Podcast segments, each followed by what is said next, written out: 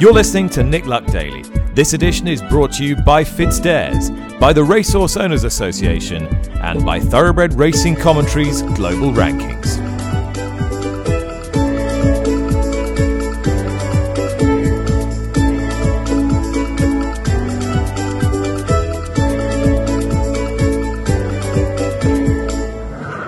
Hello and welcome to Nick Luck Daily, the show that brings you the latest news and the sharpest insight from around the world of horse racing. It is Wednesday, the 16th of February. Yesterday saw the Grand National weights published at the launch in Liverpool City Centre, and my guest, senior writer at the Racing Post, Lee Mottershead, was there. The news, Lee, has been dominated by the fact that Tiger Roll, dual winner of the race, will not go for a third success trying to emulate the great Red Rum. I suppose not a huge surprise given the the narrative that has taken place uh, from the owners and from Michael O'Leary himself, owner of Gigginstown House Stud, in recent years. Whatever you think about the, the reasons, it's no doubt a great shame that Tiger Roll won't be lining up in the 2022 Grand National. Lee, you were there yesterday. What's your take? Yeah, well, not for the first time, Tom. The the the actual story, the main story from the White lunch, came from somebody who wasn't at the weights lunch, Michael O'Leary, who has been vociferous in the past um, when he hasn't been happy with the weight allocated to one of his horses, particularly Tiger Roll, and he very much wasn't happy again yesterday. The BHA's handicapper Martin Greenwood, who's responsible for handicapping the Grand National allocated Tiger Roll a weight of 11 stone 4, which translates to a rating of 161. Um, that's five pounds down on the rating he gave the horse last year, and of course he didn't run because his owners, Michael O'Leary and brother Eddie O'Leary, were not happy with the horse's weight. At the lunch itself, not surprisingly, Gordon Elliott, the horse's trainer, was asked what he thought about the horse's weight, and he basically repeated what he said in a Jockey Club press release in the morning. Uh, he said at the in, the in, this release, "We'll see how Cheltenham goes, but he's got a nice weight, so the Grand National could be on the agenda." So Gordon Elliott, the trainer of Tiger, uh, Tiger Roll, seemed happy with the weight. But I think all of us at the lunch knew that it wasn't what Gordon thought that would matter. It's what Michael and Eddie O'Leary thought that mattered. Um, and it became apparent during the afternoon that they were not happy. Um, Michael O'Leary has come out with a string of of quotes. I won't repeat them all, but quotes that make clear he believed that Martin Greenwood had got it completely wrong, absurd, idiotic words like that were used. Um, I just want to draw Tom on, on, on two points in particular of, of, of Michael O'Leary's criticism of Martin Greenwood and the weight he gave to, to Tiger Roll. And I, I couch all that against the backdrop of Michael O'Leary being someone who is a sensationalist figure. He he seems to enjoy playing the pantomime villain uh, type guy, someone who in his business world, as as the as the, the, the man who leads Ryanair likes to say things that he knows will get headlines, whether that's saying that you're going to have to be you have to pay to use toilets on the planes. I think he takes the view that any publicity is good publicity, and he, he translates that approach, I think, to his ownership of racehorses.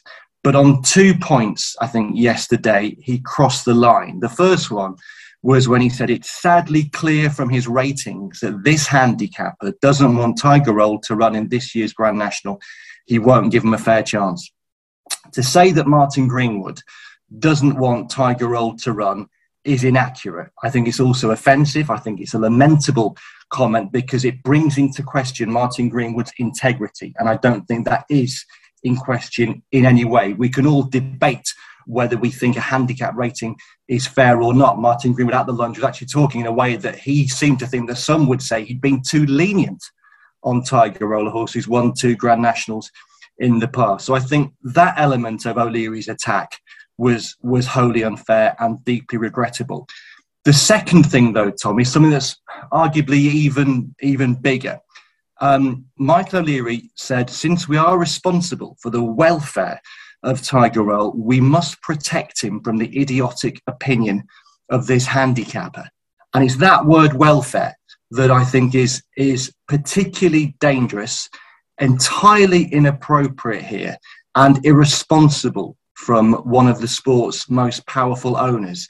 Anyone who was listening to BBC Radio 5 Live this morning on their breakfast programme, which has millions of listeners, will have heard presenters like Rachel Burden talking about this question of whether it was fair for Tiger Roll to carry that much weight in the Grand National. They have made this, O'Leary has made this an issue that is being spoken about across the airwaves today and, and by people who don't really understand racing and will see this as something that it is very much not. Um, people in racing really do have to be careful when banding about something as a welfare issue. Welfare issue. That that card, if thrown around willy nilly, threatens the reputation of the sport. You know, to, to, to run in this Grand National, uh, carrying a forecast weight of what would probably have been 11.8 or 11.9 if you take into account the fact that the top weights aren't going to run in the race. He's probably had 11.8 or 11.9 that would be no more of a welfare risk to Tiger Roll than if he was carrying 10 stone 8 or 10 stone 9. You know, Red Rum carried 11 8 as a 12 year old in 1990, sorry, 1977 when he won his third Grand National. And in those days, the distance of the Grand National was longer, um, the fences were bigger. Gordon Elliott, plainly and quite rightly, doesn't see the weight that Tiger Roll was given as a welfare issue. It was not a welfare issue. Um, and it's it's a trend though, Tom, because what, what O'Leary said, yes, it was wholly irresponsible, but it wasn't the first time he's done this. Um, back in uh, in a previous in a previous post weight lunch debate, he as good as blamed the race's then handicapper Phil Smith for the death of Hear the Echo in the 2009 Grand National. And on that occasion, he sent a letter to members of the media, and he wrote, "I will never forget the fate of Hear the Echo." Whose national weight was considerably higher than his official Irish mark, and who collapsed and died in full view of the stands after completing four miles, one furlong, carrying excessive weight in the 2009 Grand National.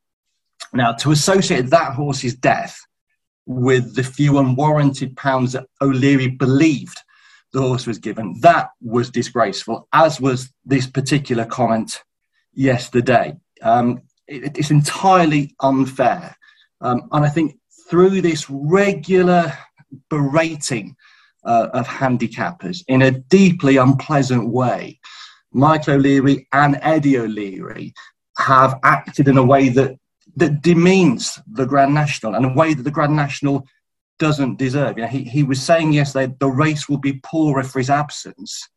And oh, Michael O'Leary is right, the race will be poorer for his absence, but it but it won't be poorer for the absence now of bleating for several more weeks about Tiger Roll and the weight that he's given. It's, it is a shame because you know you look at a horse like Tiger Roll. He's got five Cheltenham Festival victories. He's won two Grand Nationals. He's already a legend. He doesn't need to win a third Grand National to be a legend.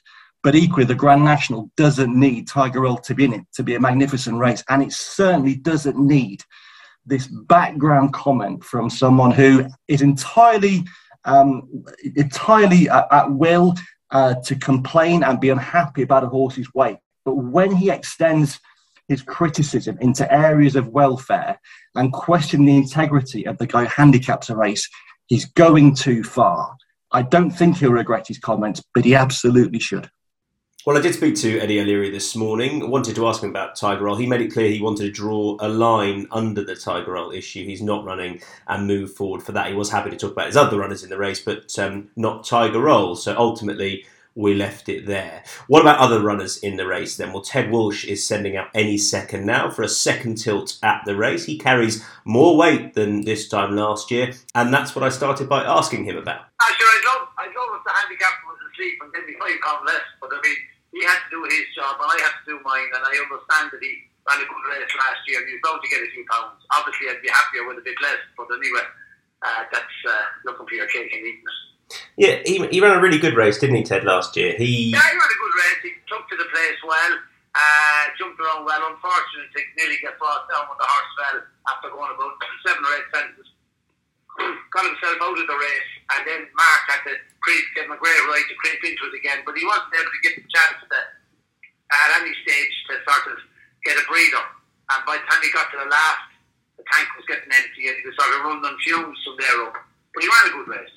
He's a good mix. In two runs, he ran well enough at Navan. A little disappointed with him at Gowran. I thought he'd been a bit closer in the Galmoy. And, but he's going to run again now somewhere in the next uh, week or 10 days, either at Gowran if we don't get too much more rain the weekend or maybe the following weekend at Fairyhouse or Naas. You know, so he's a hmm. good Nick. He's definitely as good in himself as he was this time last year. That, that's the red mills you mentioned. Um, obviously, depending yeah, depending on the ground. Yeah, uh, depending on the weather. Now, if we get the kind of weather we're forecast, Gowran could be very heavy, very heavy, and I mm. might miss give that a miss and go to either Fairyhouse or Naas with him the following weekend. And, and interesting, he's had two hurdles runs. That'll be his first chase start, and it'll be it'll be over two and a half if he runs. That's you've done that before, haven't you, you for your Grand National runners? Yeah.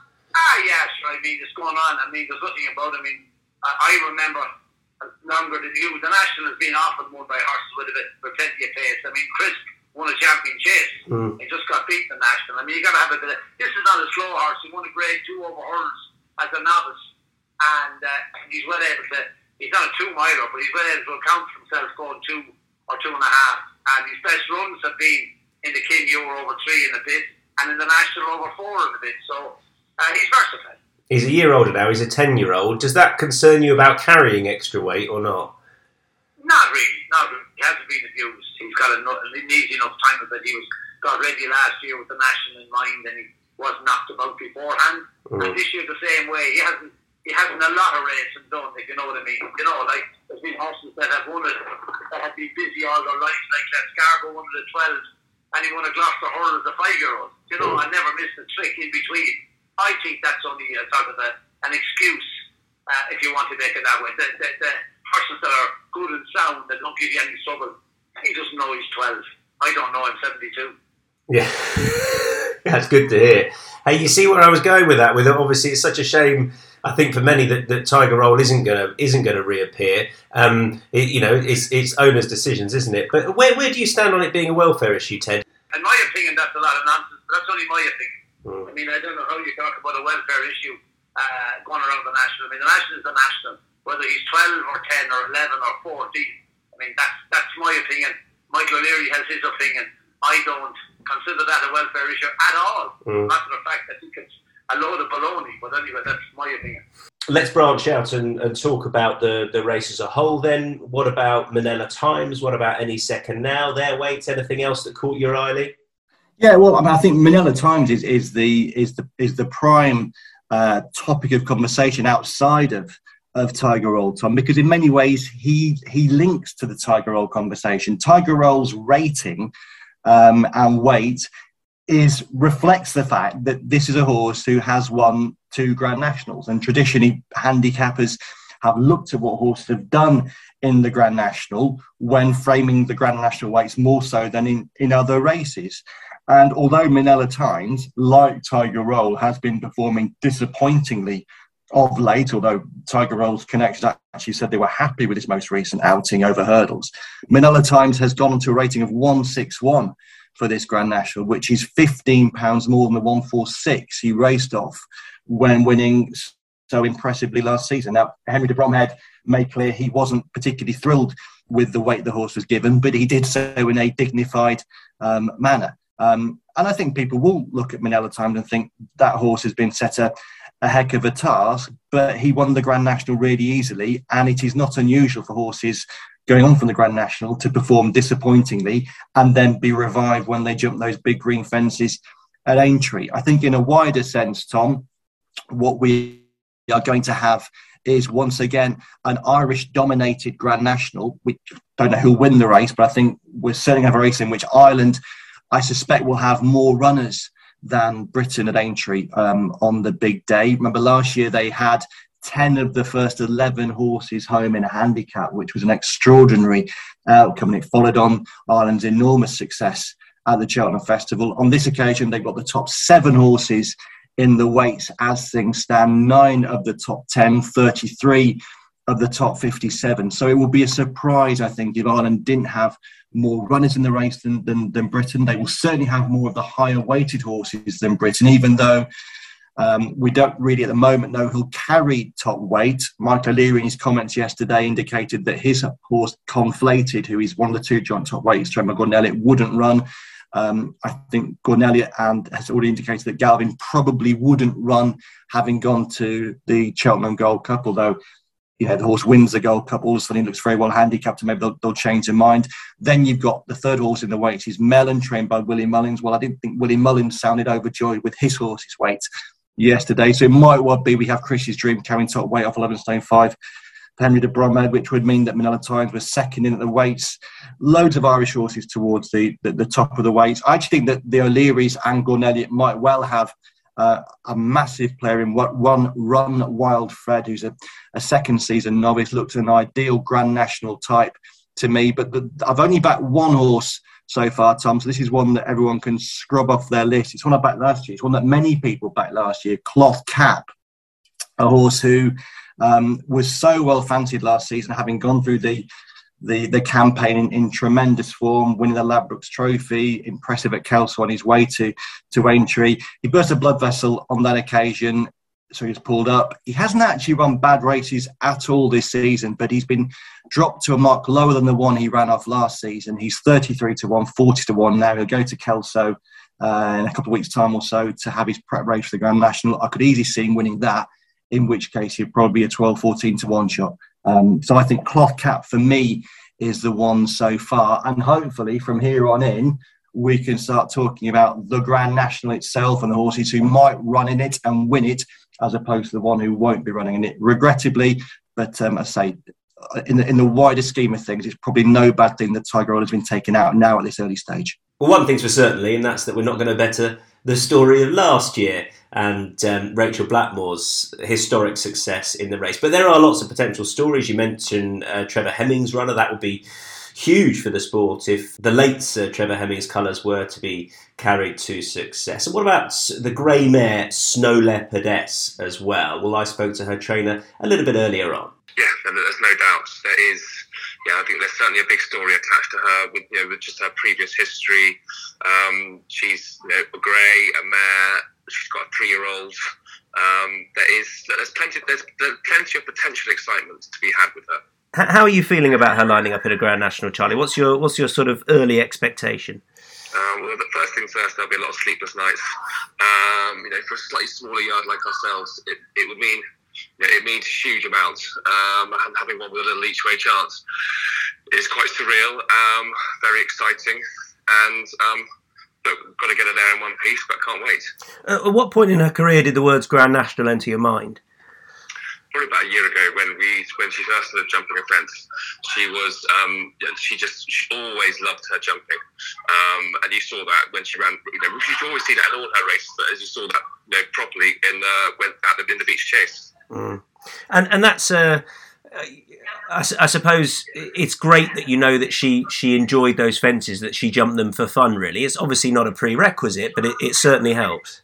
It certainly helps. Um, you know, a little bit of national fence experience um, is, is, another box ticked, if you know what I'm saying.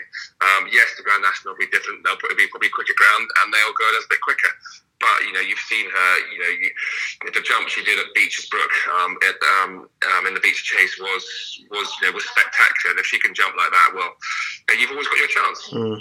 What's she like, Charlie?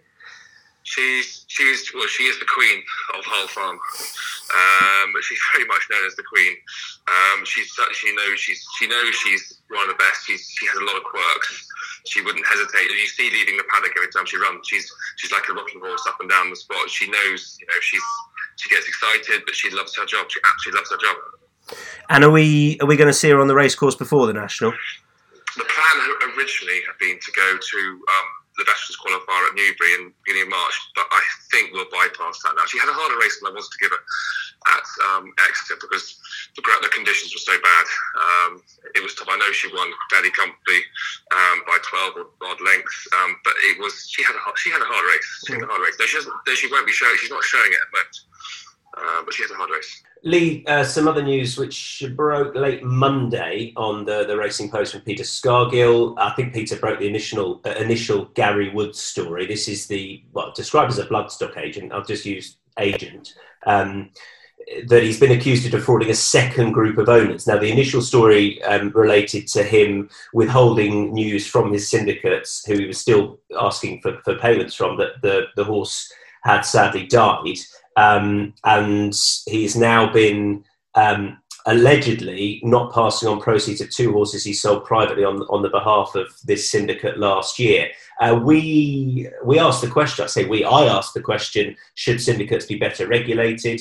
Um, that prompted a few people to get in touch and say this is the agents the issue, not syndicates. Uh, and, and and absolutely, we did discuss that on the previous podcast. But how much for you is is this a concern, and can unlicensed agents be a concern going forward, Yeah, I, I, think it absolutely is um, a concern going forward, Tom. I know that when the Racing Post ran its initial story on the first alleged crime uh, committed by, by Gary Woods in relation to that horse, who, as you say, had had died. Gary Woods then allegedly didn't pass on that information to the horse's owners, but continued to uh, obtain from them money for training fees.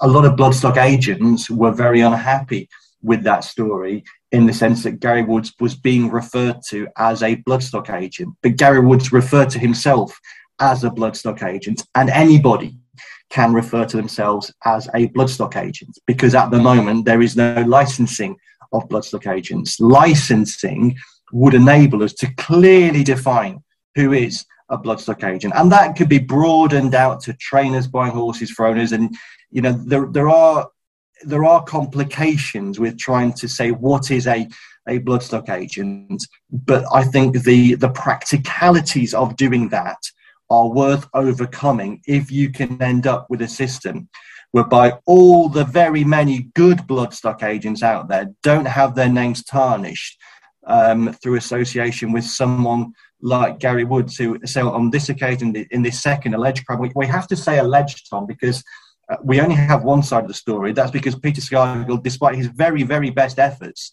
um, has been unable to, to reach Gary Woods. And my goodness me, I, I, know myself that he has tried very hard, but so far Gary Woods hasn't uh, raised his head to answer these these allegations. But in the second instance, there are almost two sets of allegations. One is that he uh, the horses that he paid uh, or, that, or that he bought for over ten thousand pounds in the sales ring he never actually paid for. That's one allegation that, that Goffs didn't receive any money for them from Gary Woods. And the second allegation is that when those horses were then sold in private sales for £12,500, the syndicate members didn't receive any of the money. That is the sort of behaviour, to say, that, that good bloodstock agents, and the vast majority of people who work as bloodstock agents are, uh, I'm sure, good, honourable people. They don't want to be associated with somebody like that. And I think for their benefit, as well as the benefit of the people that the bloodstock agents are buying horses for, licensing would be a very good idea all round. We uh, led with the the news that um, horse racing had perhaps been thrown a lifeline in, in the House of Commons in the House of Commons uh, last week. Michael Dugher has come out and and spoken about that, and I know this was um, something that was discussed at the, the weights launch yesterday. What's the latest on that, Lee? Yeah, so so Michael Dugher, who is the uh, chief executive of the Betting and Gaming Council, he spoke to my colleague Bill Barber um, earlier in the week, and he stressed that although the gambling minister Chris Philp had been um, had spoken in a way that I think racing welcomed in the House last week, and House of Commons last week, in relation to two questions posed by Conservative backbenchers, he had so, sought to stress that whatever the the government determines uh, should be in the in the white paper, a white paper that will shape gambling regulation for years to come. He was adamant that whatever is in that white paper shouldn't uh, damage and would not damage uh, the, the horse racing industry which he spoke about in very glowing terms indeed. And I think racing, racing administrators, racing leaders, quite well, right, quite rightly and understandably welcomed what the minister said in the House. Michael Dugher, a former uh, shadow uh, culture secretary, culture minister himself uh, for, for the Labour Party, has stressed that racing shouldn't be complacent about what the minister said and that it was still absolutely critical to to keep lobbying MPs and lobbying the government. And in a, in a new intervention yesterday, Martin Stevenson, the chief executive of Racecourse Media Group, which is the parent company of Racing TV, which broadcasts, of course, from most of the uh, Britain's top racecourses. Um, Martin Stevenson, who was at the, the Grand National Lunch, he echoed what Michael Dugher had said, and he Racing RMG have been encouraging its subscribers to write to their MPs to to make their views clear about the gambling review, and, and in particular. Uh, proposals from some lobby groups that uh, extreme affordability checks should be in place, that there should be uh, a state ombudsman who would monitor all those who bet, and that bookmakers should be prevented from advertising. Now, all those things, if they came into effect, would be hugely damaging, not just to the gambling industry, but also to horse racing. Martin Stevenson and RMG have been encouraging subscribers to, to write to MPs about that. Martin said yesterday, I do strongly urge racing fans to take the time to do this. Um, he said that as of yesterday morning, Tuesday morning, more than 5,600 emails had been sent uh, to MPs, and he added that people enjoy betting on racing and sports, and it is vital that government hears from fans on that so that we avoid a potential catastrophe for the sport if new legislation is not proportionate and targeted. I'll just say one more thing on, on this, Tom, if, if you would uh, permit me just to reference what I penned in my column in the Racing of Post course. on Monday. You are awfully kind. Uh, it was just that there is a, a thing, a, a, separate matter that the, the DCMS uh, will be looking at as part of this gambling review. And it relates to the restrictions and account closures that bookmakers impose on far too many uh, punters. Ridiculous bet restrictions, so that you'll find people now that want to have a bet on the Grand National or in any of the Cheltenham Festival races will sometimes be limited to things like 73 pence or £1.24 because bookmakers, A, are far too keen to pull up the drawbridge on anybody who either is a winning punter who looks like they're beating SP uh, or just basically looks like they're, they're a bit too good at, at betting on racing. They're too keen to pull up the drawbridge and they're also it seems completely unwilling to go beyond the algorithms that kick in when they think somebody is doing a bit too well. The the Horse Racing Bettors Forum has uh, in its submission to the gambling review last year, it made clear its concerns about this. It it would prefer, it would like, and I, have said this in, in my Racing Post column in the past as well,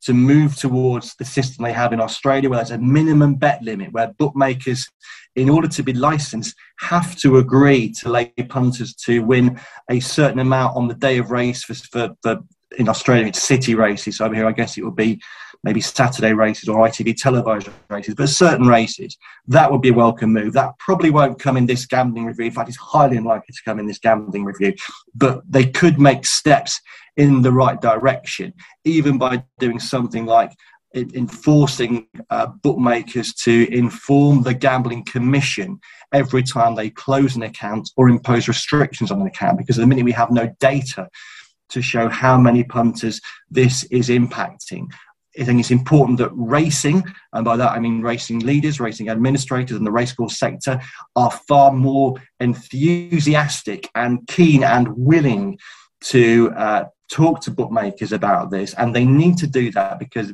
as with the, the wider, the bigger issues that we've spoken about in relation to the gambling review, the threat with all those is that if punters are put in a position where betting on racing becomes such a pain because they have to uh, give up their bank statements, they have to uh, prove how much they can spend, they have to go through so many hoops that they stop betting on horse racing. Racing loses fans, racing loses customers. That's the same with bet restrictions and account closures. Most people who enjoy horse racing they enjoy to bet on horse racing. And if they're told they can't bet on horse racing by bookmakers, it's entirely likely that their interest in racing will wane as well. So, on a number of levels, this gambling review is hugely important. But that issue of bet restrictions and account closures, I think, sometimes get overlooked, but it absolutely shouldn't. And while we're on the news round, just to let you know, um, we were waiting yesterday for a, a decision from the Baffert hearing with the Kentucky stewards on the Medina Spirit positive. We're still waiting for that, so nothing as yet. I mean, it is imminent, but um, we'll bring you the latest on it on the Nick Luck Daily as and when we get it in. For now, we are going to get to Hong Kong because it's Wednesday. Here's Jim McGrath. Hi, Nick. I hate to sound gloomy about this, but it's getting worse. Hong Kong is taking further precautions against COVID, with the Hong Kong Jockey Club now closing its clubhouses at Happy Valley, Sha Tin, and its lavish country club facility at Beas River near the border with China. It's all because a fifth wave of COVID has gripped the city, striking just after the Chinese New Year. The Hong Kong Jockey Club say they are compelled to introduce the closures in order to protect employees and members.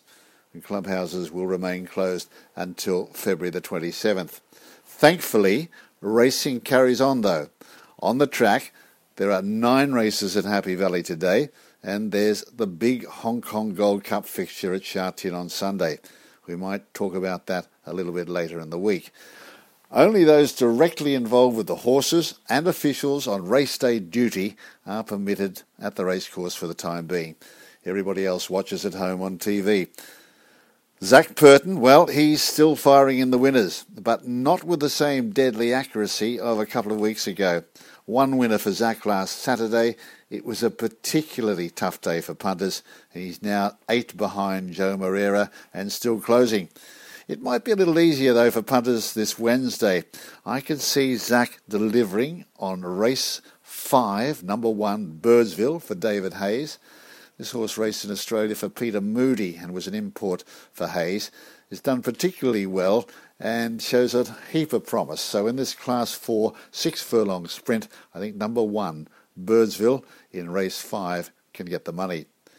Zac's got an excellent chance in the next race, race six, which is a class four race over 1650 metres. He rides the very consistent Loyal Baby uh, has done everything right, but just finding it hard to put his head in front. Well, I think he gets his opportunity this time. He's absolutely perfectly drawn in three, and I think we'll be up there all the way and we'll get the money. So, race six, number one, Loyal Baby for Zac Purton and for Frankie Lor, and take him in a tote swinger with number four, Villa Fion, who ridden by uh, Antoine Hamelin. Now, later on, save a little bit for race eight, number eight, Eson. Now, Eson's a three year old gelding by Written Tycoon. He's already won at Sha Tin. He's run second at Happy Valley in a pretty good race, too, behind winning a boom, loving a boom, I should say, and that's good form. So I would say Eson can go in this time for Matthew Poon. So race eight, number eight, Eson, uh, a good bet there to beat number three, Elon. So that's Happy Valley uh, this Wednesday, and that's all on the Hong Kong beat for this week. I'll have more for you next week. Rightly Mottershead, senior writer at the Racing Post, as I write every time you are you're on with us on the Nick Luck Day. that senior is very important. It's but, but it's but it's I'm definitely not though Tom the Racing Post senior tipster, which has become well, very apparent with my recent tips on this on this fine broadcasting platform. But there's there's okay so okay senior writer at the Racing Post, junior tipster. Yes. but yeah, why not? There we go. What's your tip today? Well, Tom, in recent appearances um, on the on the pod, I have been tipping horses trained by Venetia Williams and ridden by Charlie Deutsch, and I have the rare achievement of tipping the only ones that appeared not to have been winning. Um, but I'm going to try again to to right that wrong and recommend Fuji Flight in the 305 at Hereford, the Harrison Clark Rickerbys Novices Handicap Chase. He's a horse who hasn't won for a while, a bit like myself, but I'm hoping that uh, for Williams and Deutsch, Fuji Flight can be successful in the 305 at Hereford. Lee, lovely stuff. Thank you very much indeed. Thanks for listening along at home. Uh, do rate us, do review us, subscribe. Feel free to comment on any of the topics raised today. I'm sure you'll have plenty to say and we'd like to hear from you. Nick will return tomorrow. Bye bye.